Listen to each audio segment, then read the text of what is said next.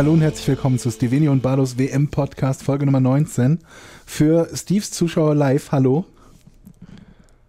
Äh, Im Namen meiner Zuschauer sage ich Hallo. Ja. Ähm, du streamst gerade, ne?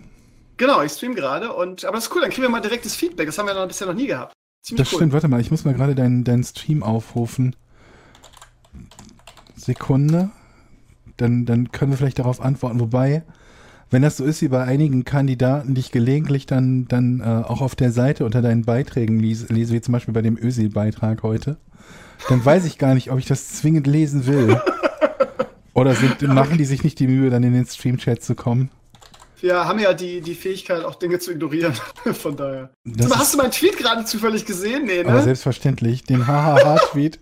Ja, natürlich. Ich habe doch so lange drauf gewartet. 118 Mal ist er schon geliked. Du bist nicht der Einzige. Der Nils hat, äh, hat, das, hat dasselbe getweetet. Ups, gerade so doppelt. Ja, perfekt. Ähm, von den Boden. Der hat gerade ja. das, dasselbe geschrieben und ich glaube, dieser gesamte, gesamte Account von Fox Sports Brazil ähm, macht auch gerade nichts anderes, als sich diese Beiträge durchzulesen, die aus der gesamten Welt, vornehmlich Deutschland, an ihn gespammt werden. Der ist komplett voll. Du kannst dir den Account angucken, da gibt es nichts anderes als diese Tweets. Sehr, sehr schön. Gut. Also es ist echt sehr, sehr schön. Ja, aber was, ja. was will man machen, ne? wenn jemand so provoziert? Ich ja, ich, hab's, ich würde ja sagen, ich habe es gecallt, aber ich hatte wirklich meine Zweifel, nicht, dass ich schon vor, vor Tagen gesagt habe, dass ich hoffe, dass Belgien das schafft. Aber wenn ich ganz ehrlich bin, hätte ich nicht damit gerechnet. Ich habe schon, muss man ja fair bleiben, 2-1 für Brasilien getippt in diesem Spiel. Von daher, umso mehr freut es mich.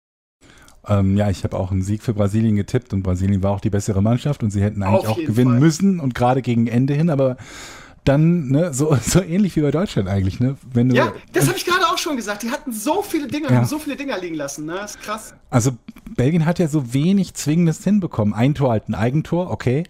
Dann der Hammer von De Bruyne. Von De Bruyne. Durchs Tor geschossen. Das 2 zu 0.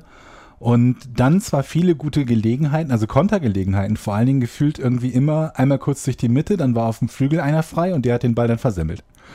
Und ähm, ja, mehr war nicht. Also sie hätten alles in der Hand gehabt, um es zu, zu drehen eigentlich, die Brasilianer. Ich wäre mal auf die, auf die, äh, wie heißt es, auf die Statistik von dir, von, wie heißt die Seite, gespannt. Aber die ist wahrscheinlich noch nicht raus, ne? Du meinst die Expected Goals? Expected Goals, ja, weil da muss Brasilien ja schon. Äh, doch, die ist schon raus. Warte mal, ich muss kurz oh. gucken. 2,5 zu 0,5 und ich glaube, das dürfte eines der Ergebnisse sein.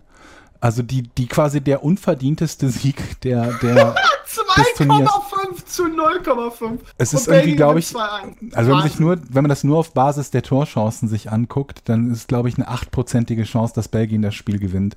Weißt du noch äh, ungefähr, wie Deutschland gegen Südkorea war, von dem Wert her? Oh, lange nicht so. Lange nicht so krass. Äh, bei, bei Deutschland gegen Null, Korea, äh, Null Korea, ja, so kann man es auch nennen. Gegen Südkorea war es irgendwie, ähm, boah, 1,5 oder 2, irgendwas zu 1, irgendwas. Die Koreaner hatten viel mehr Chancen als Belgien. Das war der springende Punkt. Okay. Weswegen Deutschland ja, halt nur, nur Belgien mit einer, mit einer bombastischen Quote heute, ne? So gefühlt zweimal aufs Tor geschossen und drinne. Ja, also aus, aus äh, einer halben Torchance zwei Tore gemacht, ja. Wahnsinn. Was äh, mit einer der größten Genugtuungen war, dass halt eine der letzten Szenen von Neymar wieder war, im Strafraum zu stehen, einen Elfmeter zu fordern und ihn nicht zu bekommen. Das war ähm, die Sache mit dem angeblichen Stoß von hinten, ne? Das ist kurz vor Schluss? Genau, genau, das meint, die Szene meinst du. Äh, ja, ja, ja. Ich glaube, also was, das, was der Stoß von hinten. Elfmeter? Nee, ne? Ach, um Gottes Willen. Ja, sind also, wir uns wieder einig. Weil er hat ihn, er hat ihn so leicht in, ins Auge gepiekst oder so, aber er hat ihn ja nicht geschubst. Also. Ah, ich glaube, wenn der, wenn der Belgier Kohle an den Fingern gehabt hätte, dann hättest du noch nicht mal einen Abdruck auf dem Trikot von Neymar gesehen. Das war halt echt, das, keine Ahnung, was er da immer hat. Und das Problem ist, einer schrieb irgendwie so ein bisschen, ähm, The Boy Who Cried VAR, ne? also äh, in Anlehnung an The Boy Who Cried Wolf, ne? diese, diese, ja. diese Geschichte von dem Jungen, der immer ruft, da ist ein Wolf, da ist ein Wolf, da ist ein Wolf. Und genau. die Dorfbewohner kommen immer und helfen und irgendwann, und er lacht sie aus, weil da nie ein Wolf ist. Und dann irgendwann kommt der Wolf tatsächlich und er schreit, da ist ein Wolf und alle bleiben in ihren Häusern und denken sich Pech gehabt und der Junge wird gefressen. Und ähm, das ist genau das Problem mit bei Neymar. Der macht so eine absurde Show ständig und mit dem gelbe Karte fordern und Replay fordern, dass die Male, wenn irgendwas passiert, die Schiedsrichter weniger pfeifen. Und was soll ich dir sagen, es geschieht ihm recht. Wenn er schon nicht ja, jedes Mal Geld dafür bekommt. Es geschieht ihm halt wirklich recht. Sehr gut. Also es ist natürlich so, Brasilien insgesamt, vor allem die Bevölkerung dort, hat es eigentlich nicht verdient, dass äh, die Mannschaft, die sehr gut ist und die auch gut gespielt hat, ausscheidet und ähm, die Spieler, die restlichen auch nicht. Aber wenn man sich Neymar anguckt und wie er sich auf dem Platz immer wieder verhält, wie unsportlich das immer ist, sein Verhalten. Also da muss man sagen, okay, so mit ein bisschen Häme, un unabhängig von Fox Sports Brazil, ähm, muss man das echt sehen. Äh. Ja, also. vor allem, also jetzt, jetzt ist der Zeitpunkt, wo es mir wirklich egal ist, wer Weltmeister wird, ähm, weil ich kann mit jedem Weltmeister jetzt leben. Das ist, ich kann jetzt noch entspannter gucken, als ich ohnehin schon geguckt habe. Aber ich glaube, wir sind uns ein, wenn man sagt. Alter, du hast einen User im Chat, der heißt äh, Bloody CK und ich habe gerade Blowdick gelesen. Sorry. Sorry, er, was er schreibt, stimmt, aber er schreibt halt, dass Kompanie Neymar umgegrätscht hat. Ähm, ähm, das war in der ersten Halbzeit, ich weiß gar nicht mehr, wann das genau war. Es war, gab auf jeden Fall auch einen, einen Elber, den man hätte geben können und ich glaube sogar müssen. Ich bin gespannt auf den Podcast von, den es bestimmt geben wird zu den äh, Viertelfinals von Colinas Erben die ja sich immer die, die strittigen Schiedsrichterentscheidungen angucken. Also ich glaube, das war der Konsens, dass es einen Elfmeter hätte geben müssen. Ja, Pech gehabt. Schade, dumm gelaufen, ja. ne? Ja, wo wir wieder bei dieser, ja, selbst schuld, ne? Die Geister, die ich rief, ne? Sehr gut. Ja, aber das muss aufhören. Ich habe heute schon mit Freude festgestellt im Frankreich-Spiel, dass auch so eine absurde Aktion von Mbappé mit äh, gelber Karte gegen ihn geahndet wurde. Ja, da erinnere ich mich dran. Ja, auch völlig zu Recht. Völlig zu Recht. Ähm, Keine Ahnung. Ich weiß auch nicht, ey. Weißt du, ein Vorteil von diesem, von diesem Videoschiedsrichter, dieser Einführung, habe ich immer mir erhofft, dass diese ganze Schauspielerei aufhört. Ne? Also wenn du, wenn du so an die Möller-Schwalbe von früher, wenn du dich daran erinnerst, das war in der Meistersaison von BVB, mhm. da hat BVB am letzten Spieltag wäre die Meisterschaft äh, äh, weggenommen, weil wir in München verloren haben. Mhm. Und das war so eine legendäre Schwalbe von Andi, Andi Möller ähm, im Strafraum, wo der andere wirklich einen halben Meter weg war und der Schiedsrichter trotzdem Elfmeter gepfiffen hat. Und durch den, durch den Videoschiedsrichter halt das eigentlich wegfällt. Ne? Und dass ich auch mal denke, ja, vielleicht hören die, die, die Spieler dann auch mehr mit dieser Schauspielerei auf, aber scheinbar irgendwie Also was nicht. ich mir halt noch vorstellen kann, ist, dass man so ein bisschen halt einfach sagt, es gibt halt äh, also unfaires oder unsportliches Verhalten, was Geld gibt, wie das von Mbappé.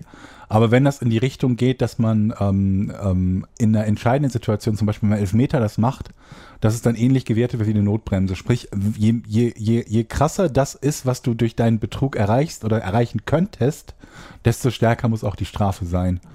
Und vielleicht hört der Kram dann auf, aber gelb ist das absolute Minimum, was die Spieler für sowas sehen muss, müssen, finde ich. Und man kann, klar, man kann darüber streiten, man kann sagen, es ist ein bisschen hart, ähm, denen direkt rot zu geben. Vielleicht ist man dann nur ein bisschen sauer, wenn man immer sieht, wie viel sich äh, so gerade Neymar irgendwo rumwälzt. Ja, aber das ist halt auch schwierig. Wie willst du das, wie willst du das eingrenzen oder wie willst du es definieren? Ne? Ja, was, das ist das also, Problem. Das ist schwierig, schwierig. Aber irgendwie ja. da ein relativ sicheres Gelb draus zu machen, wenn, wenn das solche Aktionen sind, da habe ich nichts gegen. Und ähm, also es ist und auch dann okay. nochmal die Eier haben, den mal vom Platz zu stellen, wenn der, wenn er das exzessiv betreibt. Ne? Das ist halt, Schiedsrichter schon schwierig. Ja, es ist halt, die, ich glaube, es gibt keinen Fan, der sagt, ich sehe das gerne. Also, wenn wir ja, immer darüber reden. Brasilianer offensichtlich, ne? Nee, wenn wir immer darüber reden, irgendwie, was, was Fußballfans gerne haben und gerne sehen, da ist natürlich Tore ganz weit vorne. Aber dieses, ähm, dieses Markieren und also tun, als wäre man gefault worden und sich da auf dem Boden rollen und Karten fordern, also ich, ich kenne ausschließlich Fans, die das grundsätzlich ablehnen. Wie vehement, das ist eine andere Frage. Es gibt welche, die das so schlimm finden, dass sie sagen, deswegen gucke ich keinen Fußball. Also sind keine Fans dann, aber. Und es gibt welche, die sagen, selbst die Spieler meiner Mannschaft können nicht auf den Mond schießen, wenn sie das machen. Und es gibt andere, die sagen, ja, hm, okay, wenn es meine Spieler machen, dann ist es noch irgendwie clever. Aber jemanden, der das irgendwie liebt und sagt, oh mein Gott, das ist ja richtig cool da, das hat er super gemacht, gibt's echt weniger. Also ich finde das auch mal so ein Beigeschmack, wenn du halt siehst, wie ein Spieler deiner Mannschaft so einen Blödsinn macht und dann vielleicht sogar einen Freistoß oder vielleicht sogar einen Elfer bekommt oder der Gegner bekommt eine gelbe und später eine gelb-rote oder so. Ich finde, das ist nur ein Beigeschmack, der auf so einem Sieg lastet, wenn die Mannschaft dann gewinnt. Aber, ja, naja, stimmt. also das, äh, ja, äh, wir haben noch als erstes eigentlich das Frankreich-Uruguay-Spiel. Beeindruckend fand ich das. Echt? Boah, ich fand, das war wieder so ein Frankreich-Spiel. Also wie Frankreich Echt? irgendwie bei dieser gesamten. Ich fand, das war bisher der, der stärkste. Also wie gesagt, ich habe ähm, Frankreich gegen Argentinien nicht live sehen können, weil wir ja auf dem Pokémon-Event waren. Hm. Aber für mich war das bisher die stärkste Vorstellung von Frankreich. Ja, weil, vermutlich, aber also, weil sie auch defensiv besser gestanden haben und hm. äh, gefühlt hatte Uruguay zu keinem Zeitpunkt äh, den Hauch einer Chance in diesem Spiel, fand ich. Ja, aber Frankreich hat irgendwie auch nicht wirklich gut und zwingend gespielt. Die haben sich da irgendwie zwei Tore ermurmelt. Und hm. ähm, eins davon war ja auch albern. Also es war das 2 zu 0 wenigstens. Also das, das hat dann nicht mehr den Braten fett gemacht. Du meinst die Keeper, ah, das, ja. das, tut mir immer so leid. Ja, ne? das tut mir auch leid. Aber oh, es war zum, als Keeper, aber da muss zum, auch mal Karius denken. Ja, halt zum Glück war es nicht das ne? entscheidende Tor. Es stand 1-0, die haben eh nichts auf die Kette gekriegt offensiv, die haben selber kein Tor gemacht, so oder so. Es hat also nicht entschieden, aber klar, die Spieler kriegen in dem Moment, wenn das 2-0 fällt, natürlich einen Knick. Du hast ja den einen äh, ähm, äh, Spieler von Uruguay in der Mauer stehen sehen, kurz vor Schluss am Heulen. Also ist natürlich klar, dass das auch die Motivation killt, das 2 zu 0. Und von daher kann man jetzt nicht hundertprozentig sagen, es hat keine Auswirkung gehabt. Aber zumindest im Rahmen des Ergebnisses, was wir kennen, hat es keine gehabt. Ähm, ich habe das Gefühl, dass der Cavani-Ausfall Uruguay ein bisschen das Genick gebrochen hat. Ne? Ja, ist immer schwer äh, zu der sagen. Der fehlt halt ja. an allen Ecken und Enden und der gehört auch in dieses Kollektiv irgendwie mit rein, so gefühlt. Und ohne den also man kann natürlich nur spekulieren und nicht sagen, ja, äh, das, da lag es jetzt hundertprozentig, aber äh, also offensiv ging ja gar nichts. Also er fehlte ja. da wirklich gefühlt ganz doll. Ja, aber du weißt halt nie, es ist halt auch so, die, du, du spielst da ja nicht gegen die Abwehr vom Wuppertaler SV, sondern du spielst gegen die Franzosen, die haben mit, mit, mit Pogba im defensiven Mittelfeld den vielleicht besten defensiven Mittelfeldspieler, den es gibt. Die haben mit Loris einen erstklassigen Torwart, die haben eine klasse Verteidigung insgesamt und ähm, ist natürlich immer schwer zu sagen. Klar, die haben nichts auf die Kette gekriegt offensiv, das stimmt. Nur ist das halt auch eine Mannschaft, gegen die man sich jetzt nicht extrem schämen muss, dass man da jetzt kein Offensivfeuerwerk abbrennt. Bestimmt schon. Die haben irgendwie, Frankreich hat da gut seine Arbeit gemacht, nicht mehr als sie tun mussten. Uruguay hatte eine ganz, ganz dicke Chance. Ich weiß nicht, war das kurz vor der Halbzeit, als Loris das Ding da aus der Ecke kriegst, ne? Also die einzig wirklich große Chance, an die ich mich erinnere. Mhm. Aber sonst nichts.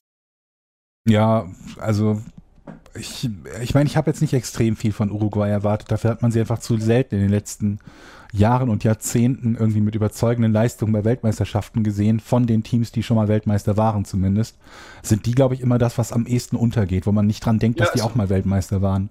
Bei Italien, klar, die sind immer sowieso mit dabei. Bei England weißt du halt auch, okay, die stellen immer ein äh, Granatenteam, auch wenn sie es fast immer verkacken. Aber bei Uruguay, da erwartest du schon irgendwie gar nichts mehr. Und, Weil die ähm, eigentlich auch kein schlechtes Team haben. Und ja, und jetzt ja, vor allen Dingen nicht. Also, ja. die, haben zwei, die haben zwei Stürmer, die bei, bei, äh, bei uns im Nationalteam vermutlich beide dabei gewesen wären bei der WM und wenn nicht sogar gespielt hätten. Also da gibt es eine ganze Menge äh, Länder, glaube ich, die sich die beiden Stürmer Suarez und Cavani wünschen würden. Aber das hilft halt. Ähm, ja, also das zu Frankreich, Uruguay gibt es nicht so extrem viel zu sagen, außer dass der Favorit halt gewonnen hat. Und ähm, ich so ein bisschen glaube, Belgien könnte Frankreich zum Weltmeister gemacht haben. Weil ja. ich halt glaube, dass Brasilien die stärkere, deutlich stärkere Mannschaft ist als Belgien, ohne jede Frage. Und dass Brasilien auch Favorit gegen Frankreich ist. Belgien aber nicht. Und das wäre ja nicht das erste Mal, dass irgendwie eine andere Mannschaft Brasilien wegräumt, um dann selbst rausgekegelt zu werden. Ne? Aber Ach, ey, keine Ahnung. Ich, ich, wenn ich jetzt so weit gehe zu sagen, irgendwie, dass Brasilien ein bisschen overrated ist, dann wirst du und wahrscheinlich viele andere äh, widersprechen. Ähm, ja, keine Ahnung. Brasilien hat, also da muss man auch fair bleiben und das bin ich ja manchmal nicht, hat schon irgendwie eigentlich eine gute WM gespielt. Ne? Nicht überragend und nicht ähm, so wie man es kennt. Äh, ja, Brasilien. Hm. Aber ähm, habe immer so bei Brasilien immer so dieses Gefühl, dass es so, so eine Ansammlung von Individualisten ist und, und nicht so eine Mannschaft irgendwie. Mhm. Ähm, und natürlich kann man, also ich, ja, also jetzt zu sagen, Brasilien wäre Favorit gegen ähm, Frankreich gewesen, das finde ich, kann man unheimlich schwer einschätzen. Ich erinnere mich an die WM, war das 2006, glaube ich, es war in Deutschland, als Brasilien eine wirklich gute Hinrunde gespielt, äh, Vorrunde gespielt hat. Ähm, und äh, Frankreich halt nicht. Und äh, die gegeneinander gespielt haben im Achtelfinale. Ähm, und Fra äh, äh, Brasilien ganz großer Favorit war und die dann völlig überrascht im Achtelfinale gegen, äh, gegen Frankreich verloren haben. Von daher, ja, es ist unheimlich schwer zu sagen. Aber ja, bei dem Buchmann wäre wahrscheinlich auch Brasilien Favorit gewesen, oder? Ja, ja. Ich nehme es an. Also, ja, also sie waren insgesamt auch. Favorit auf das Turnier. Das heißt, ich gehe davon aus, dass sie Favorit auch gegen Frankreich waren, wenn sie im selben ähm, Baum stehen und dass das nicht nur daran lag, dass Belgien als so schwach eingestuft wurde.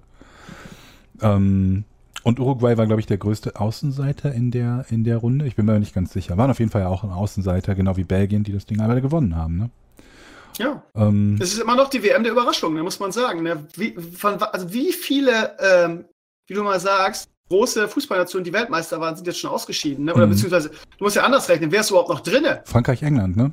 Ja. Zweimal jeweils ein Weltmeistertitel. Genau, das sind, das sind nur zwei WM-Titel, ne? Es ist vor allen Dingen das ja. erste Mal, dass weder Argentinien noch Brasilien noch Deutschland im Halbfinale stehen. in der Geschichte ja. der Weltmeisterschaften. Sonst stand immer entweder Argentinien oder Brasilien oder Deutschland mindestens eine von den dreien im Halbfinale, manchmal sogar natürlich mehrere. Ne? Und jetzt muss man natürlich die Frage stellen, woran liegt das? Sind diese großen Nationen zu satt oder sind einfach in Anführungsstrichen die kleinen Nationen einfach, äh, einfach an die Weltklasse oder an die Weltspitze rangerückt? Ne? Ja, also ich meine, bei, bei Argentinien ist das halt eh immer so eine Sache. Die haben ja in den letzten Jahren durchaus durchwachsene Leistungen gehabt, wo halt hauptsächlich irgendwie so gute Leistung von Messi oder mal hier von Di Maria oder Iguain irgendwie in der Offensive das, das Team irgendwie vorangebracht haben. Ähm, bei Brasilien habe ich immer das Gefühl gemacht, dass die äh, gehabt, dass die trotzdem noch so die kompletteste Mannschaft mit den wenigsten Schwächen sind. Nur auch du kannst mit so einer Mannschaft gegen andere verlieren und die müssen nicht mal so stark sein, wie es Belgien auf dem Papier ist. Oder du spielst gut und verlierst trotzdem. Oder du hast so wie gegen Deutschland, wo sie eigentlich, also ich meine, sie haben nicht gut gespielt, aber die haben auch nicht 0-5 schlecht gespielt. Es ist halt irgendwie, es fällt ein Tor und bis sich das Chaos gelichtet hat, steht es 0-5. Also in anderen Spielen ist das so, da gibt es halt, das, da gibt's auch so ein bisschen. Das Spiel der WM-Geschichte. In anderen Spielen gibt es das nehmen, auch, dass es so ein bisschen Hühnerhaufen gibt nach einem Tor und die Mannschaft ein bisschen brauchen, um die Ordnung wiederzufinden und so weiter und so fort. Wobei das Einzelne auch gar nicht das Problem war. Ich glaube, zwischen 2 und 5-0 ist ja fast keine Zeit vergangen, ne?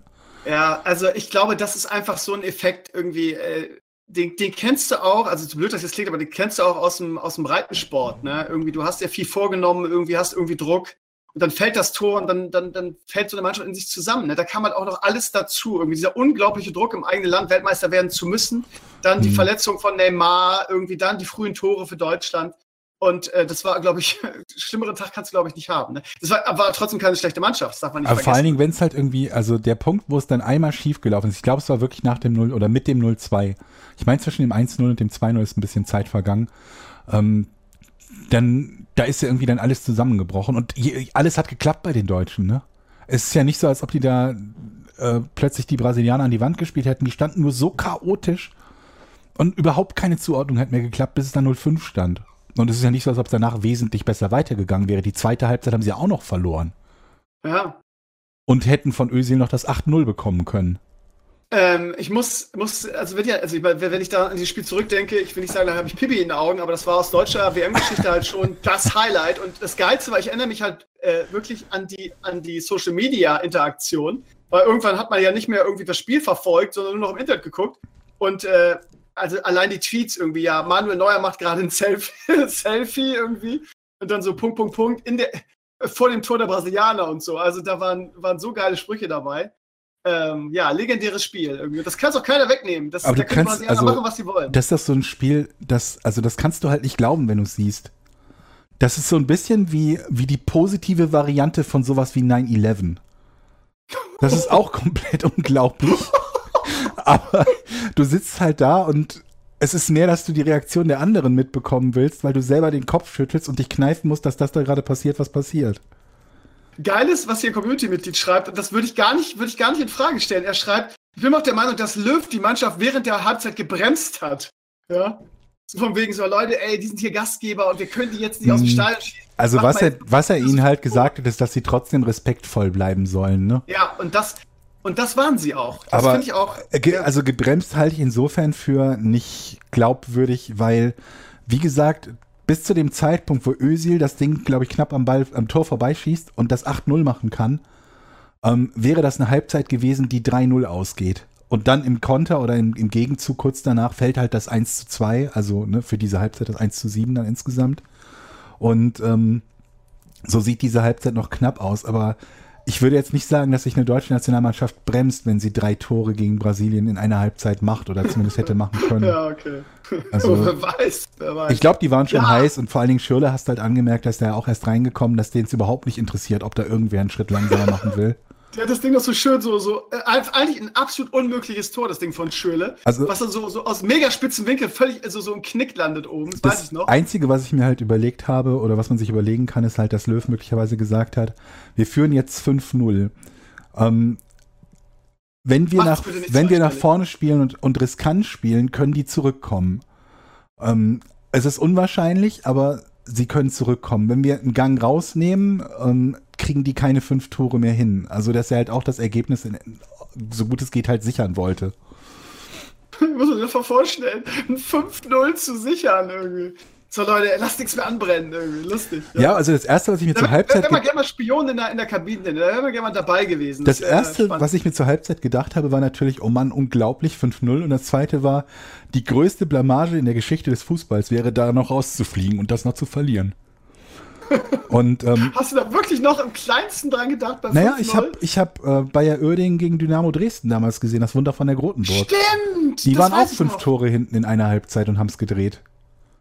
Bayer Oerding. Also natürlich habe ich mir nicht gedacht, dass es irgendwie extrem wahrscheinlich ist. Ich dachte mir halt nur, wenn das passiert, bist du halt noch viel mehr der Depp, als es Brasilien ist, wenn die jetzt mit 5-0 rausfliegen. Ja, du, du scheiß Pessimist. Die Funkelbrüder haben damals noch für Oerding gespielt, ne? Mhm. Lustig. Friedhelm und Wolfgang. Ja.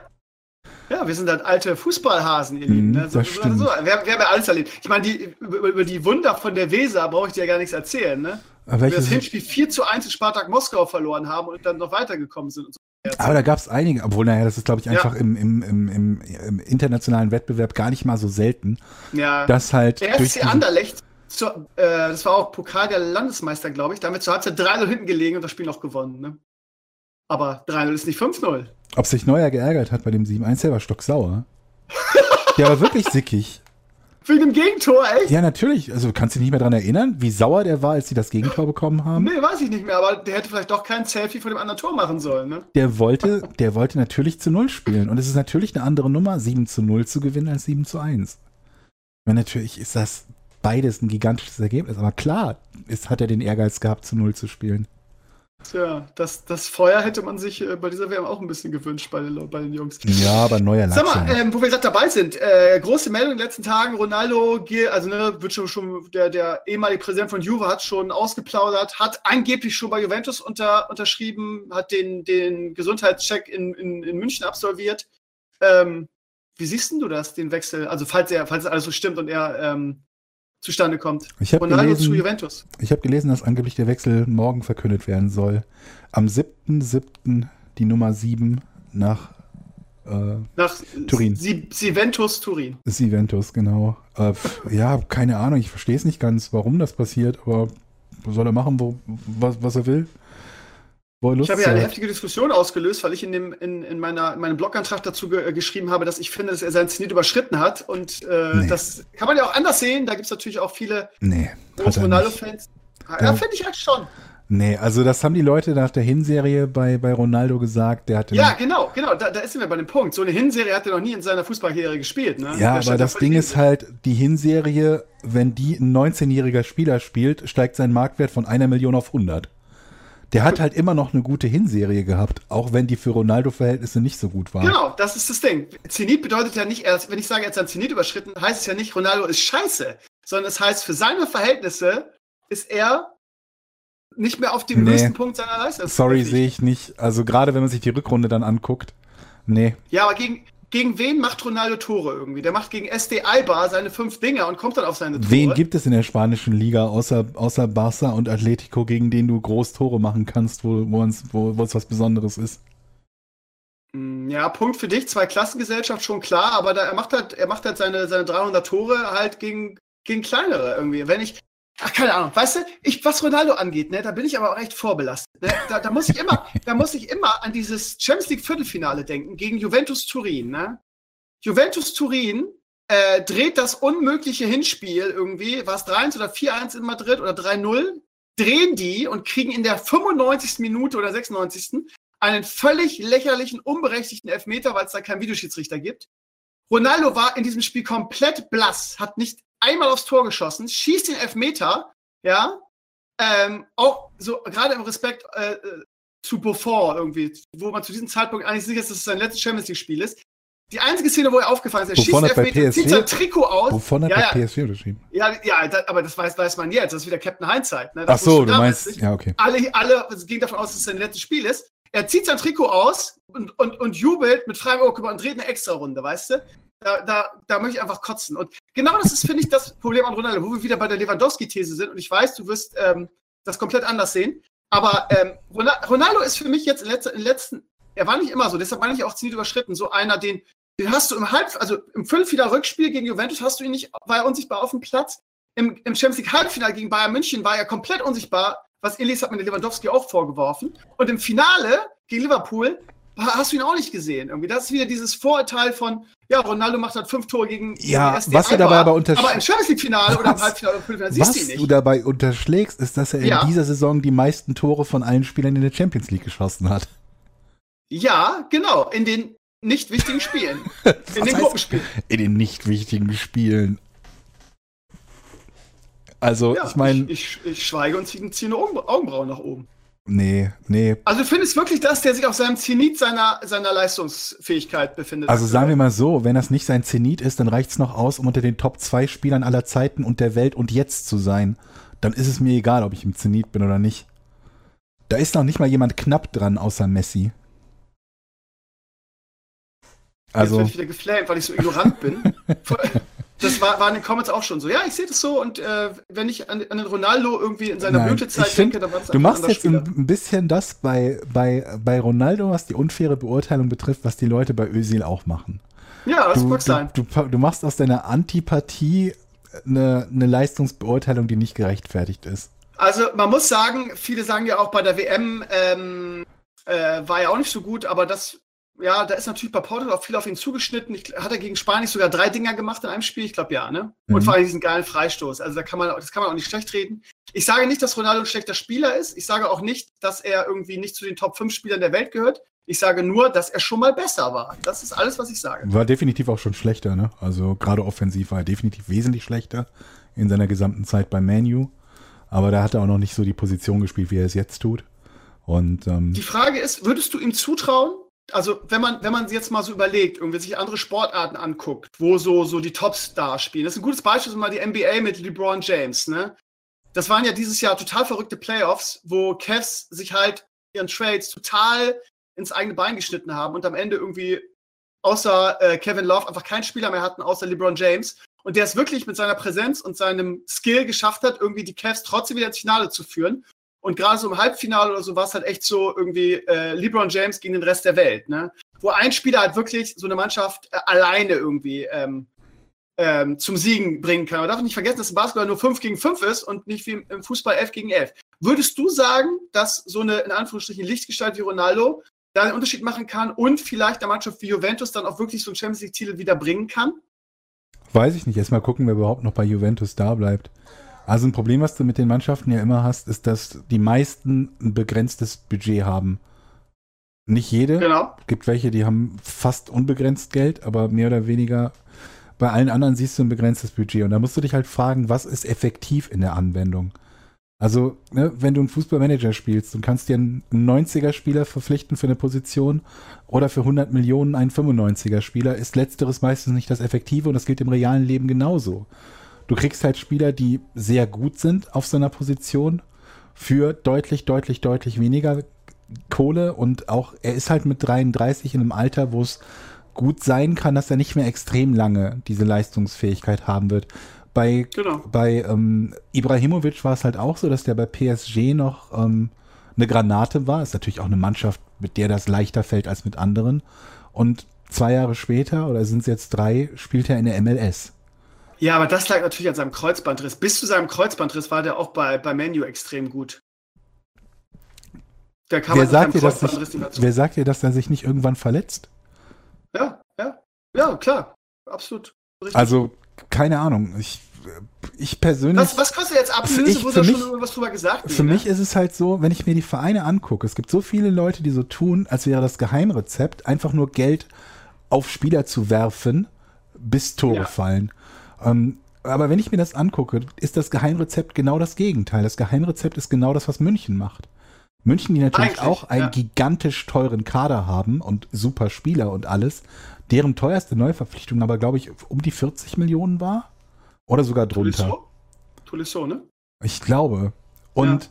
die eben nie solche Deals machen, wie sich einen Messi, einen Ronaldo, einen Neymar für 200 Millionen zu holen und die mit diesen Clubs auch nicht mithalten können finanziell, die aber trotzdem seit Jahren, wenn nicht Jahrzehnten zu der absoluten Spitze Europas zählen, während PSG sich extrem schwer tut in der Champions League und es letztlich im Moment ja Real und Barca natürlich ähm, Die haben aber insgesamt auch den entsprechenden Kader dafür und auch bei denen spielt ja Geld irgendwie auch keine Rolle.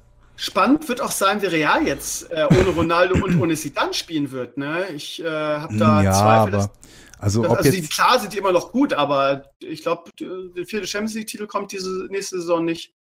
ja, Ähm, ja, aber mit Bayern, du hast natürlich absolut recht. Ne? Das muss man, also bei allen Bayern hast und so weiter. Und ich finde auch dafür eben, dass sie solche Transfers nicht machen und natürlich auch ein wesentlich kleineres Budget haben, haben die Real Madrid in diesem Halbfinale aber arg ins Schützen gebracht. Irgendwie. Wenn Ich denk diesen mir halt auch Elfmeter manch- denke, ja. diesen Elfmeter war das an, an wen war das? Das Foul, den sie hätten kriegen müssen und dann vielleicht weitergekommen wären. Hätte, hätte Fahrradkette. Aber also Bayern war in diesen zwei Spielen gegen Real Madrid nicht die schlechte Mannschaft. Also, so, ne? Also ich, ich stelle halt auch immer wieder fest, dass es dann manchmal auf diesen, diesen nicht so Superstar-Positionen, gerade wenn es um den Torwart geht, dass dann an dem Ende plötzlich total gespart wird. Also der jetzige Stammtorhüter von Barca ist ja äh, Ter Stegen. Für wie viel ist der rübergegangen? Keine 20 Millionen, oder? Apple und Ei, ne? 15, glaube ich, ja. Und äh, ich weiß nicht, wie sie, wie, wie sie für Navas damals bezahlt haben, aber haben Also- sie direkt nach der WM, glaube ich, geholt. Der hatte eine Mhm. geile WM der 2014. ist, also, der ist nach der WM gewechselt. Aber das sind dann so Sachen, wo du dich fragst, ihr gebt, ohne mit der Wimper zu zucken, redet mir über, über 150, 200 Millionen für einen Spieler auf einer Position, wo ihr an sich gar nicht mal schlecht besetzt seid. Und dann habt ihr auf anderen Positionen Spieler, wo man sich denkt, da könnte Verstärkung halt gut tun. Natürlich, klar, äh, das lockt Leute an, das lockt Fans an und so weiter und so fort. Das bringt Umsatz. Das tut ein Torwart nicht so in dem Maße, aber wie gesagt, wenn wir nur sagen, wir vergleichen Top-Clubs, glaube ich, dass die Strategie in München ähm, eine deutlich bessere ist als die der Clubs, die halt die, die riesen super Spieler verpflichten. Und Bloody schreibt, der FC Bayern bezahlt gut Gehälter und kann die Bundesliga abfahren. Der FC Bayern zahlt nicht ansatzweise die Gehälter, die in Spanien gezahlt werden können. ist so. Ja. Und du darfst halt nicht vergessen, Bayern ist auch ein großer Name weltweit, ohne jede Frage, aber Real und Ja. Barca, das sind halt, das sind nochmal eine andere Liga und in Spanien müssen die Spieler, glaube ich, für die ersten zwei oder drei Jahre, wenn sie wechseln, keine Einkommensteuer zahlen. Und damit kannst du natürlich Gehälter verhandeln, die absolut pervers sind. Die können ohnehin schon gute Gehälter zahlen, wenn die Spieler Steuern zahlen müssen. Und wenn sie keine zahlen müssen, dann kann natürlich kaum noch ein Club mithalten. Da kann es wirklich passieren, dass ein Spieler wechselt und das dreifache Gehalt oder vierfache Gehalt Aber wie wenn man ganz, ganz fair ist, müsste das ja eigentlich einheitlich sein. Das ist ja fast schon Wettbewerbsverzerrung, ne? Für den, zumindest für den Der Fußball. Stegen ne? ist Weltklasse, war er damals aber noch nicht. Also das kannst du mir nicht erzählen, dass du mir jetzt sagen willst, dass als Ter Stegen nach Barca gewechselt ist, dass die den als Weltklasse-Torwart geholt haben. Die haben den als Prospect geholt. Als jemand, Ja. der sich vielleicht entwickeln kann. Er war ja am Anfang Der noch war ja auch nicht von Anfang an Stammkeeper, ne? Der ist ja da reingewachsen. Die haben den äh, vielleicht noch, Ja, ja, die haben den nicht als die Bank geholt, die er jetzt für sie ist. Das ist er bei denen geworden. So hat er sich entwickelt. Genau wie man auch nicht sagen kann, Dortmund hat damals mit Lewandowski einen Weltklasse-Stürmer geholt. Ja, er hat sich dazu entwickelt, aber die haben einen vielversprechenden Stürmer aus Polen geholt. Wenn Dortmund einen Weltklasse-Spieler geholt hat in den letzten zehn Jahren, dann war das hier äh, Invisible. Nee, wie hieß der? Immobile. Den Ja. haben sie geholt. Der war in Anführungsstrichen Weltklasse-Stürmer, hat sich halt nur nicht durchgesetzt in Dortmund. der war, glaube ich, Torschützenkönig in Italien. Ja, und ist er danach auch wieder geworden. Also er schießt in Italien Tore am laufenden Band. In Deutschland hat es nicht geklappt. Vielleicht ein ganz interessanter Punkt von Kasur, und da wird ja auch viel drüber diskutiert. Er schreibt, ich persönlich denke immer noch, dass wenn die Bayern nicht was ändern, sie bald nicht mehr zu den Top 4 bis 6 Glaub ich Deutschland ziehen werden. Glaube ich Das ist nicht. eine gute These, ne? Das, nee, das das ist eine ja total schlechte ja, These. wenn die Bayern mal wieder die, nö, äh, man hört, man hört diese Diskussion aber auf jeden Fall immer wieder, wo auch Ach, das ist doch albern. Die Bayern sind doch wenig. Wie immer wieder sagen, ja, Bayern muss das jetzt mal ändern, sonst werden sie äh, nie wieder die Champions League gewinnen. ne? Ich sehe das auch ehrlich gesagt. ist doch anders. Bullshit. Bayern hat dieselbe Strategie seit Ewigkeiten gefahren. Und wann haben sie vor fünf Jahren, vor sechs Jahren die letzte Champions League geholt? Ähm, vor Guardiola, das Jahr, wann immer das war, unter Heinkes die Und dann waren sie wie auf dem Halbfinale mit Guardiola jedes Mal, glaube ich. Ja. Jetzt waren sie wieder im Halbfinale. Also es ist doch totaler Bullshit. davor waren sie im Viertelfinale. Es ist doch totaler Bullshit zu sagen, nur weil sie den Titel nicht gewonnen haben, weil sie auch oft mit, mit, mit Pech ausgeschieden sind, müssen sie ihre Strategie ändern. Schwachsinn, das genaue Gegenteil. Die sind diejenigen, die immer wieder und die sind so wie Deutschland im, im, im, im Weltfußball. Du holst halt nicht jedes Jahr die Champions League. So, so Streaks wie von Real, die kommen alle Jubeljahre mal vor. Und auch die brauchen Unmengen an Glück, damit sowas zustande kommt. Und selbst Real, die haben ja noch nicht mal ihre eigene Liga gewonnen. Die haben zwar dreimal die Champions League geholt, aber die haben noch nicht mal ihre eigene Liga gewonnen. Das war nicht mal knapp. Die sind komplett dominiert worden bis zum Winter. Wo die Leute schon gesagt haben, Sidan wird möglicherweise gefeuert. Der einzige, schreibt gerade, der in sieben einzige, Jahren einmal Sieger, einmal Finale, viermal Halbfinale, einmal Viertelfinale. Das ist natürlich grandios, ne? Ja, also ich, ich finde, der größte Fehler, den man machen kann, ist nur auf einen Pokal zu gucken in so einem Wettbewerb, wo selbst der größte Favorit, wie bei einem internationalen Turnier halt, vielleicht eine Achtelchance hat oder so. Oder eine Zehntelchance hat, das Ding zu gewinnen. Du musst dir halt überlegen, was der Erwartungswert für so einen Titel ist. Da sind ja nicht, da ist ja kein Fallobst da drin. Das da klingt fast so, als wenn wir über Jogi Löw reden. Der Kreis schreibt auch gerade, mit dem Kader muss man die Champions League gewinnen. Das ja. ist fast dasselbe, ne? Es ist aber wirklich fast dieselbe dasselbe. Diskussion. Du kannst halt nicht viel mehr erwarten als einen Titel vielleicht so alle sechs, sieben, acht, neun Jahre so um den Dreh rum. Du hast PSG als ein Club, der irgendwie ein Milliardenclub ist, der als finanziell besser gestellt ist zumindest. Du hast Real und Barca, die finanziell besser gestellt sind. Dann hast du in England Manchester City und Manchester United, die finanziell besser gestellt sind. Du hast Juve, die ungefähr auf demselben Niveau spielen. Jetzt sind wir schon bei sechs, sieben, acht Mannschaften, die zumindest dasselbe oder mehr Geld haben wie München. Und dann haben wir noch Clubs wie Liverpool oder wie Chelsea, die definitiv auch in dieser Liga mitreden können und jederzeit ähm, dich mal rauswerfen können, wenn deine Mannschaft nur, nur halbwegs zwei Fehler macht oder einen Fehler macht. Oder noch nicht mal einen Fehler macht, aber nicht besonders gut spielt. Also, ähm, wenn man sich das insgesamt anguckt, die sind immer mit dabei in der Champions League. Klar, die gewinnen ihre lokale, also ne, die eigene Liga und vor allen Dingen dominieren sie die eigene Liga. München hat noch nie so stark gespielt in der Geschichte der Bundesliga wie in den Jahren unter Pep und davor in dem Jahr unter Heinkes, dann mit Ancelotti und ich glaube, dieses Jahr unter Heinkes war auch noch in dieser Liga. Die haben Punkte geholt, die, glaube ich, jedes Mal ein Bundesliga-Rekord für Punkte gewesen sind. Und das ist was, wo man, was man sich angucken kann und kann sagen, das ist, das kann ich beurteilen, das sind 34 Spiele, das ist eine Sample Size. In einem Viertelfinale auszuscheiden oder nicht auszuscheiden, ist es nicht, weil das nicht so viel aussagt. Ja, für die, Liga war selten so schwach. Scheiße. Ja, ja. Das kann man natürlich immer sagen, aber das war ja jetzt nie so extrem anders. Also im Gegenteil, eher du hast ein paar, die dazugekommen sind, die durchaus wieder mit, mitreden können oben. Mit Leipzig beispielsweise, die ja eine sehr gute Arbeit machen sportlich. Mit Dortmund, ja, die, sich, die sich wieder, wieder gefangen haben, nachdem das Risiko ja mal zwischendurch bestand. Das war allerdings noch vor der Zeit ähm, als, als, äh, als München so regiert hat. Und man kann das ja auch nicht sagen. Guck dir die Saison an, in der Tuchel nach München, äh, nach, Dortmund gekommen ist. Ist ja auch nicht so, als ob die Kacke gespielt hätten. Ganz im Gegenteil, die haben über 80 Punkte geholt. Also das stimmt ja auch nicht, ja, dass die Bayern spielt halt in der Bundesliga schon seine eigene Liga. Ne? Ja, also die haben, das ist weit davon entfernt, spannend zu sein. Also ja, aber das ist ja genau das, was ich meine. Also dieses, ähm, dass das eine als These nehmen, dass München was ändern muss, das ist halt immer so kurzsichtig. Man guckt sich an, oh, wer hat am Ende den Pokal gewonnen? Der hat alles richtig gemacht. Jetzt müssen alle so spielen in Deutschland wie Eintracht Frankfurt oder was? Weil die jetzt den, den DFB-Pokal gewonnen haben? Nee, also ich glaube, so, so sehe ich das nicht, weil wir sind wieder schon, schon zum Vereinsfußball abgerutscht. Ja, wir sind, ähm, wir, wir sind einfach abge, abgerutscht. Wo, müssen wir noch was, wollen wir noch mal irgendwie über Bierhoff reden? Oh ja, oh ja, das ist ein sehr gutes Thema, ja. Ich glaube, da sind wir, ich, ohne Oder dass Kevin wir ein Wort darüber gewechselt haben, bin ich mir sicher, dass wir da hundertprozentig einig sind. Es würde mich sehr überraschen, wenn nicht. Aber bitte, fang du Ich habe ja auch wieder den Kommentar, ich liebe ja das, dieses Zenit überschritten. Das habe ich ja jetzt auch in deinen Kommentaren zu Ösel gelesen. Habe ich nochmal nachgeguckt. Ähm, Ke Ke sagt euch der Name Kevin de Bruyne was?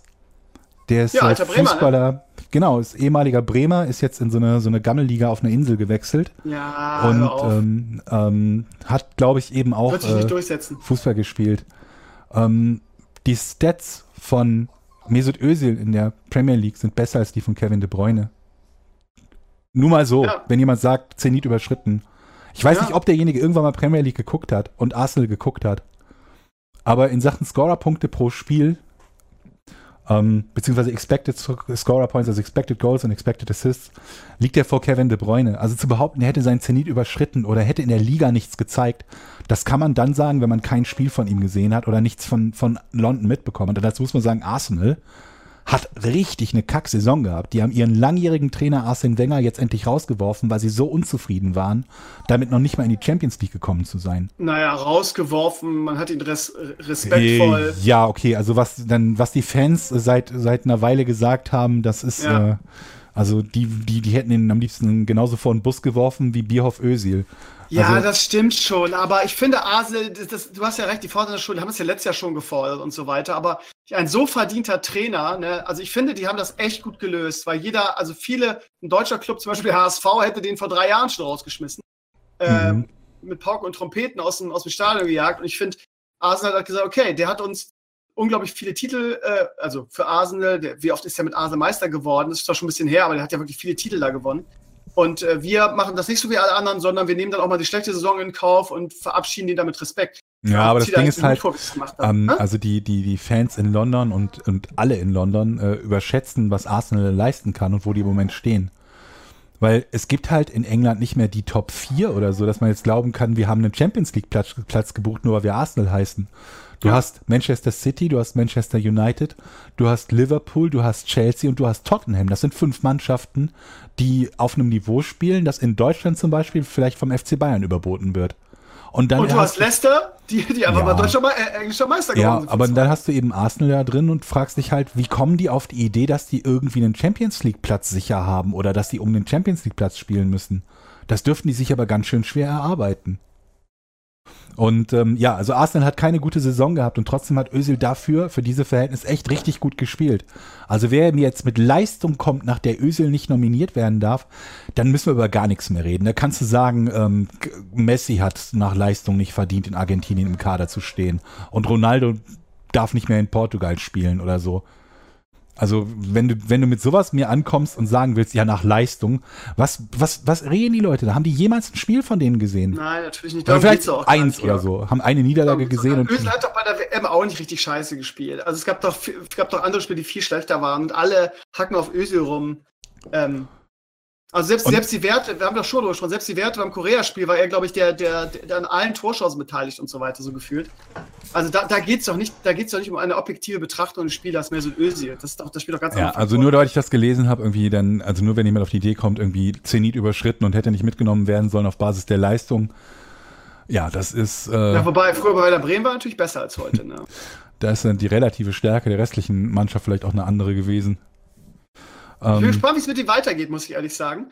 Weil ich habe heute auch in meinem Blogantrag geschrieben, wäre ich Mesut Özil nach dieser Nummer und nach dieser äh, Hexenjagd, muss man ja fast sagen, würde ich, würde ich Deutschland den Mittelfinger zeigen und würde sagen, wisst ihr was, ihr könnt mich am Arsch schlecken. Ich reiß mir nie wieder, ich gehe geh dann, wenn WM ist, gehe ich, fahre ich schön in Urlaub an den Strand. Ich, ich reiß mir meinen Arsch für euch nicht mehr auf. Also ich fand, ich, ich, fand ähm, Bierhoffs äh, Aussagen ziemlich enttäuschend. Ich fand den ZDF-Bericht, ja. ich weiß nicht, ob du den gesehen hast, vor dem Brasilien-Spiel, wo Bierhoff daneben saß, fand ich genauso enttäuschend. Habe ich nicht gesehen. Erzähl mal. Was, ja, was das war, war, halt genau die gleichen Plattitüden und die Mannschaft sei so abgehoben, weil sie drei Meter entfernt von den Fans mit dem Bus irgendwo reinfährt oder so. Also, weißt du, dieser ganze, dieser ganze Bullshit irgendwie und oh, da stimmt es nicht und so weiter und so fort. Und die Basis, die arme Basis, der kleine Mann, mit dem kann man es ja machen, so ungefähr. Das fand ich fürchterlich. Aber Öse, äh, äh, in dieser, in dieser Öse-Geschichte, was, was ähm, Bierhoff gemacht hat in diesem Interview, also im Prinzip zu sagen, ähm, ja, Özil hat Fehler gemacht und wir hätten den nicht mitnehmen dürfen, ist eine beschissene Zusammenfassung. Ganz, ja. also das, das, machst du so halt nicht. Das ist Vor auch keine faire sein Zusammenfassung. Sein Job ist es halt nicht, irgendjemand die, also da irgendwie so, einen, so einen Sündenbock zu, zu präsentieren und, und, oder sein Fähnchen nach dem Wind auszurichten, warum auch immer.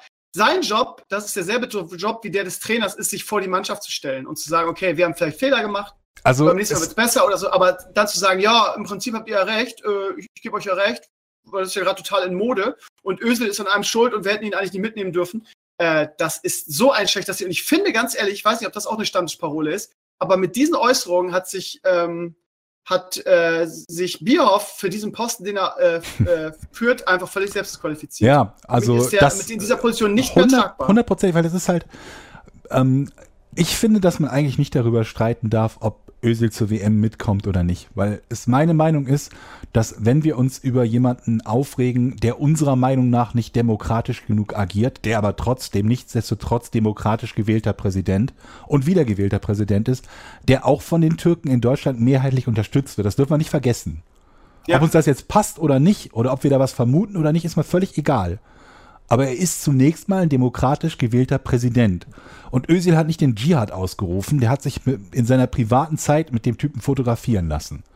Also wir ja. können auch anfangen, die Bayern rauszuwerfen, wenn die sich mit Söder fotografieren lassen oder mit Seehofer fotografieren lassen. Ich finde, ich sehe das auch die Menschen, die im Mittelmeer, die ist. Menschen, die im Mittelmeer ertrinken, als Asyltouristen bezeichnen. Wie Menschen verachten das ist, muss man sich auch mal auf der Zunge zergehen lassen. Aber lassen wir das außen vor. Ich kann verstehen, dass man sagt, ich finde das nicht gut, dass er sich mit dem, mit dem hat fotografieren lassen. Ich finde, wir müssen in einem demokratischen Land genau das aushalten, weil die Freiheit. Sonst sind wir nicht, Sind besser, wir nicht als besser. Erdogan. die, Punkt. die, das, wofür wir kämpfen immer, ist die Freiheit nicht von uns und die Redefreiheit von uns, sondern die Rede- und Meinungsfreiheit der Andersdenken. Sonst ist das nichts wert. Wenn ich nur dafür kämpfe, dass alle das sagen wollen, was ich will, dann bin ich selber ein Diktator. Wenn wir also jemanden nur dafür strafen wollen, dass er ein Foto gemacht hat mit jemandem, den wir nicht mögen und dessen Einstellungen wir nicht mögen, okay, wir können sagen, der ist halt kein Vorbild, wenn er das tut. D- d- Das Oder verstehe es ich. reicht ja auch zu sagen, ich finde das scheiße. Das reicht ja. Das ver also das, das, das verstehe ich, dass man sagt, das finde ich nicht gut. Ja. Und dann, wenn der das aber selber nicht gut findet, wenn Bierhoff das selbst nicht gut findet, dann soll er sagen, wir verstehen, warum er das gemacht hat. Wir sagen grundsätzlich zwar auch nichts gegen diese Aktion, aber in unserer Funktion als Nationalmannschaft wiegt bei uns der, die, die, die, die Vorbildfunktion darüber. Genauso wie man Leuten grundsätzlich ne, nichts anhaben kann, wenn sie irgendwo mal gekifft haben, weil das jeder für sich selbst entscheiden können sollte. Man aber sagt, wenn ich Nationalspieler bin, lege ich da einen anderen Maßstab an. Aber wenn er das sagt, dann muss er sich vor dem Turnier klar positionieren und sagen, Özil und Gündogan reisen zu diesem Turnier nicht mit.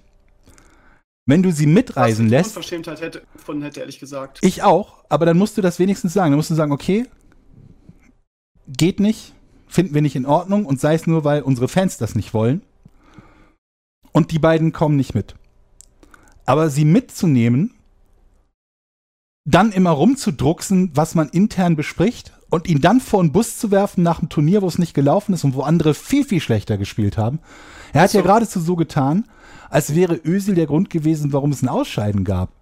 Ja, äh, da muss man dann drüber, ja, und hier, äh, vielleicht hätten wir Ösel nicht mitnehmen sollen. Ihr hättet alle möglichen Leute vermutlich nicht mitnehmen sollen und vielleicht andere mitnehmen sollen. Und alle hätten, die da waren, besser spielen können. Aber dieses Fazit, und das bescheuert. Ich bin gespannt, wie das weitergeht irgendwie. Ob, ähm, ja, ob er dann in der Rolle noch weiterhin aktiv Also ich, ich sehe das äh, genauso wie du. Und ja, aber ja, es hilft ja auch nichts. Also wenn ich jetzt schon wieder in unseren Chat gucke und da sind wir wieder, also schon wieder ja, und er sieht aus, als würde er einschlafen und so, ja, das ist. Ja, aber das interessiert keinen. Resting Bad Bitchface, ne? Ähm, Ähm, was, was, Körpersprache Bla- ist ja nicht relevant. was. Bloody schreibt halt, dass, der, dass man hint, im Hinterkopf haben muss, dass die Leute Familie in der Türkei haben und Verwandte in der Türkei haben, darf man halt auch nicht ganz vergessen. Ja, stimmt. dass du halt sagen musst, okay, das ist vielleicht das geringere Übel, hier mal auf dem Foto mit jemandem zu stehen, als sich klar gegen den Präsidenten des Landes auszusprechen, wo vielleicht der Onkel noch lebt. Aber Ja. Aber das wird ja dann immer gerne äh, ignoriert. Äh, mich triggert ein bisschen, dass der B-Onkel gerade schreibt, wir reden die ganze Zeit über Ösel, aber was geht mit Müller, Hummels und Kedira? Äh, mich triggert das, dass irgendjemand sagt, dass Hummels äh, scheiße war. Ich fand, Hummels war vielleicht sogar der beste Deutsche bei dieser WM. ähm, er war definitiv nicht der schlechteste. Und also ich meine, Also ich will jetzt nicht gerade wenn sagen, ich an Korea denke, wie oft der irgendwelche Konter alleine unterbunden hat.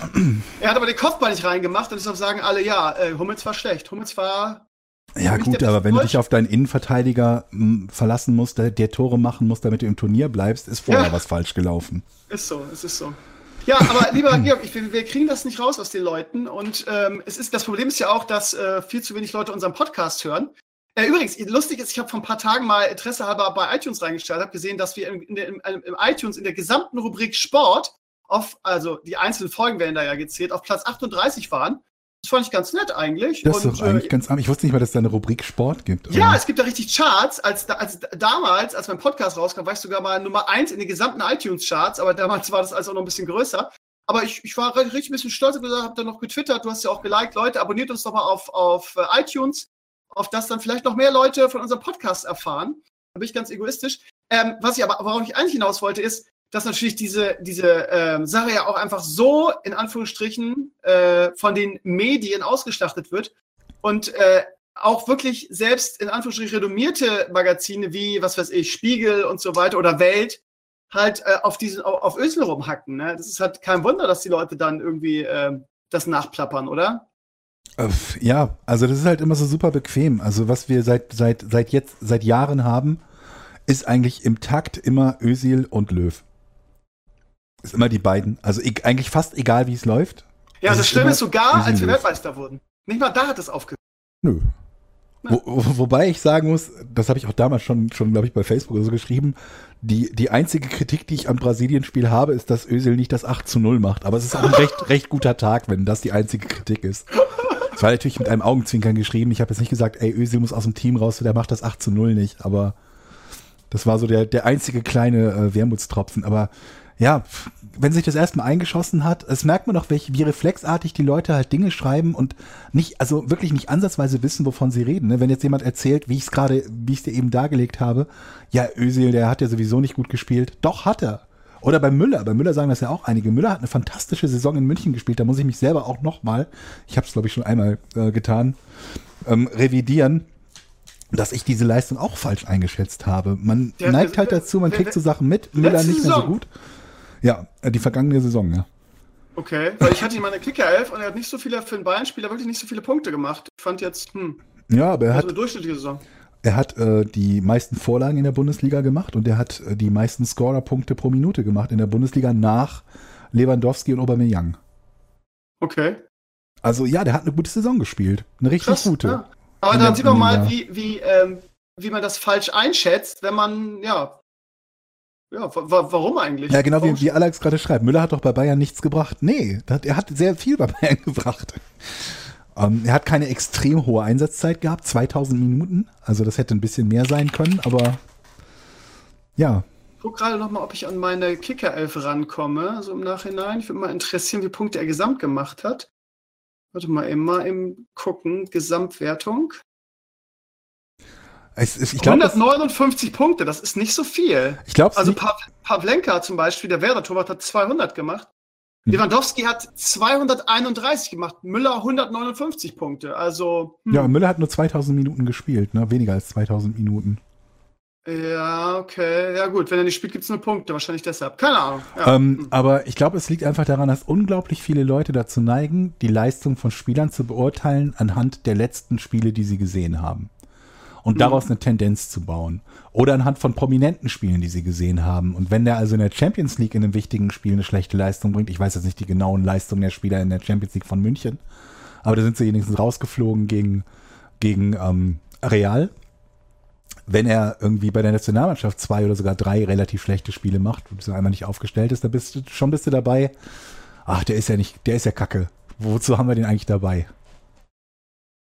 Ja, und warum hat Löw denn nicht den und den aufgestellt? Mhm. Weil der hätte das bestimmt anders gemacht. Ja, wobei. Ich finde auch, dass auch sehr viel auf Gomez rumgehackt wird. Irgendwie, ich finde auch völlig legitim nach der Saison bei Stuttgart, wo er zur Winterpause kam und Stuttgart letzter war oder vorletzter, weiß ich nicht mehr. Ähm, und so gefühlt Stuttgart im Alleingang irgendwie ähm, in UEFA Cup geschossen hat. Ähm, ach nee, die sind ja jetzt äh, knapp, äh, weil Frankfurt den Pokal gewonnen hat, aber auf jeden Fall irgendwie den Klasse halt allein gesichert hat völlig legitim, dass, dass Gomez mit, mitfahren durfte, finde ich. Ja, finde ich auch. Also ich, es gab halt nicht so, es gibt nicht so viele Spieler, die auf der Position jetzt herausragend gewesen wären und Deutsche, die überhaupt erlaubt, also die überhaupt in der Nationalmannschaft spielen dürfen. Du hast noch einen Sandro Wagner, du hast noch einen ähm, Nils Pedersen. Und Nils Pedersen hat sich ja auch erst diese Saison herauskristallisiert als potenzieller Nationalspieler. Ja. Ähm, hm. Und der war jahrelang nur Joker bei Mannschaften, die ne, nicht ja, gigantisch ja, ja. waren. Also ich muss auch sagen, dass ich von den dreien Gomez mitgenommen hätte. Bin ich ganz, ganz bei Yogi, ehrlich gesagt. Aber naja. Ähm, wollen wir mal auf die Spiele morgen gucken, weil morgen wird es wieder, was heißt wieder? Ich meine, wir sind im, im, im, fucking Viertelfinale, ist doch klar, dass es spannend wird, aber ich freue mich sehr auf Schweden gegen England morgen. Ja, also mir tut die Schweden okay. ein bisschen leid. Weil ich halt. Warum? Ja, weil sie halt gegen England spielen und dann wohl rausfliegen werden und England ah! wieder so ein Spiel hat, wo sie vermutlich keine besondere Leistung bringen müssen und trotzdem weiterkommen. Ich traue den Schweden nicht Das hat zu. Italien auch gesagt. ja, ich, ich weiß. Ich, ich, mich hat England überhaupt nicht überzeugt irgendwie. Aber die wann geht denn den kleinen, wann geht denn den kleinen bei der WM nicht die Luft aus? Ja, du hast recht, aber ja, es ist, du darfst nicht vergessen, es ist wirklich so die WM der Überraschung. Ich traue England äh, äh, Schweden da eine, eine, wieder eine Sensation zu irgendwie. Hm, ich bin ein bisschen desillusioniert. Wenn, wenn Schweden weit kommt, können wir mal sagen, irgendwie, ja, wir haben gegen Schweden gewonnen. Ne? Von daher muss auf jeden Fall Schweden die Daumen drücken. Ne? wenn man sich das so überlegt. Aber die Quoten sind schon erdrückend für England. Ne? Wie gesagt, Wettanbieter äh, 1,9 ist, äh, ist England Favorit. Also wenn du 1 Euro auf England setzt, kriegst du nur 1-9 zurück. Ist dir schon mal aufgefallen, dass Neymar neunmal so viel Platz auf dem, äh, neunmal so viel Zeit auf dem Boden liegen verbracht hat, wie Deutschland in Führung liegend? er hat vor dem Spiel schon 14 Minuten auf dem Boden liegend verbracht. Und in dem Spiel waren es bestimmt nochmal vier. Deswegen komme ich jetzt zur Schätzung, dass Neymar neun Minuten, äh, neunmal so viel Zeit auf dem Boden liegend verbracht hat, wie Deutschland in Führung liegend. Ja, ja ich glaube, Schweden wird halt, also Gott, die haben ja nirgends wirklich so richtig überzeugt.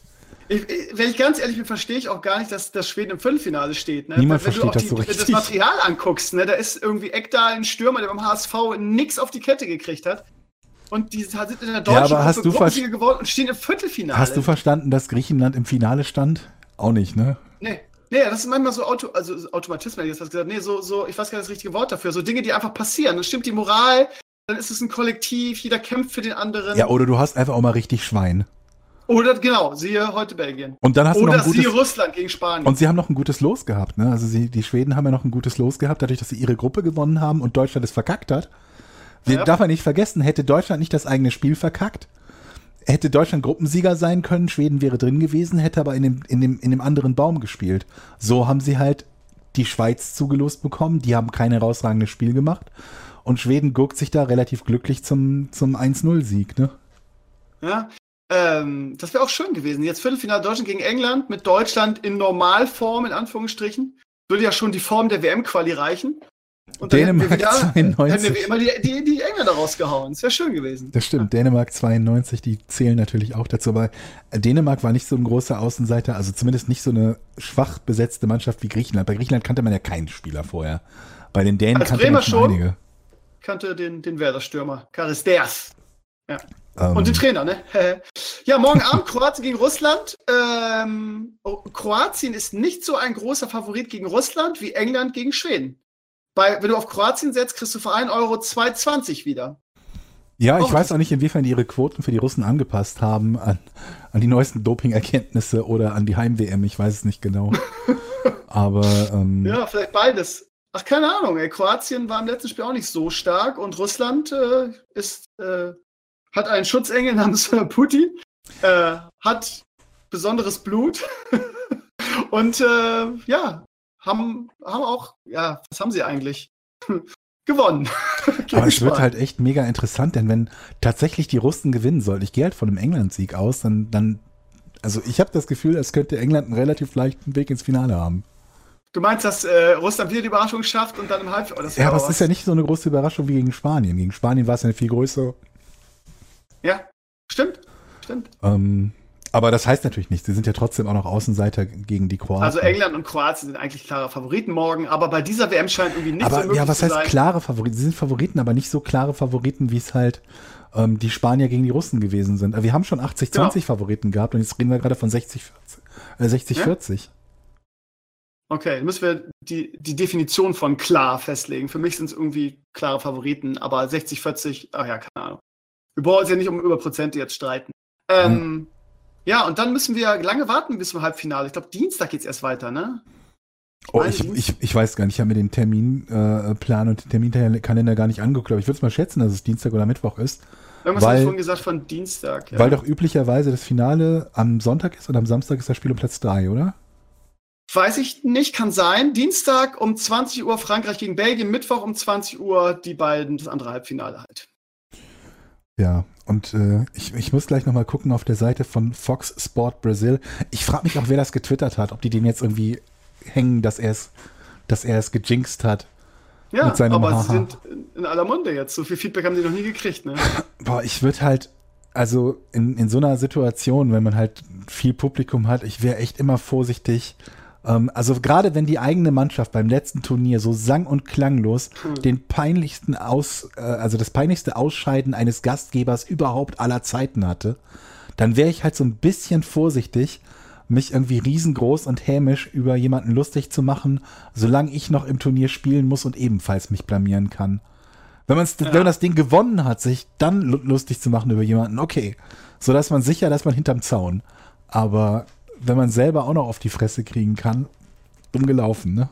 Hochmut kommt vor den Fall, ne? Ja, das in dem Fall wohl, wohl ja. definitiv. Gut, Badelein. Das Gute ja. ist, ey, ganz ehrlich, die letzten Tage war ich richtig auf Entzug, ne? Das war richtig äh, komisch, dann nicht jeden Tag Podcast zu machen, oder ging dir das auch so? Also ich, ich äh, war insofern ganz, ganz froh, weil ich äh, relativ viel so zu tun hatte und doch gemerkt habe, wie viel Zeit das kostet, die Spiele zu gucken und dann noch den Podcast zu machen und auch noch hochzuladen und so weiter und so fort.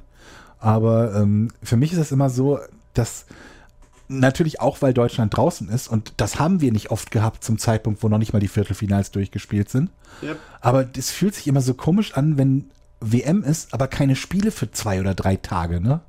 Mhm. Du bist irgendwie so wieder aus diesem WM-Geschehen raus und dann kommen wieder die Spiele und auch so ein krasses Spiel wie heute mit so einem äh, Außenseiter-Sieg, der auch echt bewegend ist, wo man die ganze Zeit mitfiebert, weil man natürlich den, ich zumindest den Belgiern halt die Daumen drückt und selbst wenn nicht, Tito. drückst du halt den Brasilianern die Daumen, dass sie noch den Ausgleich machen.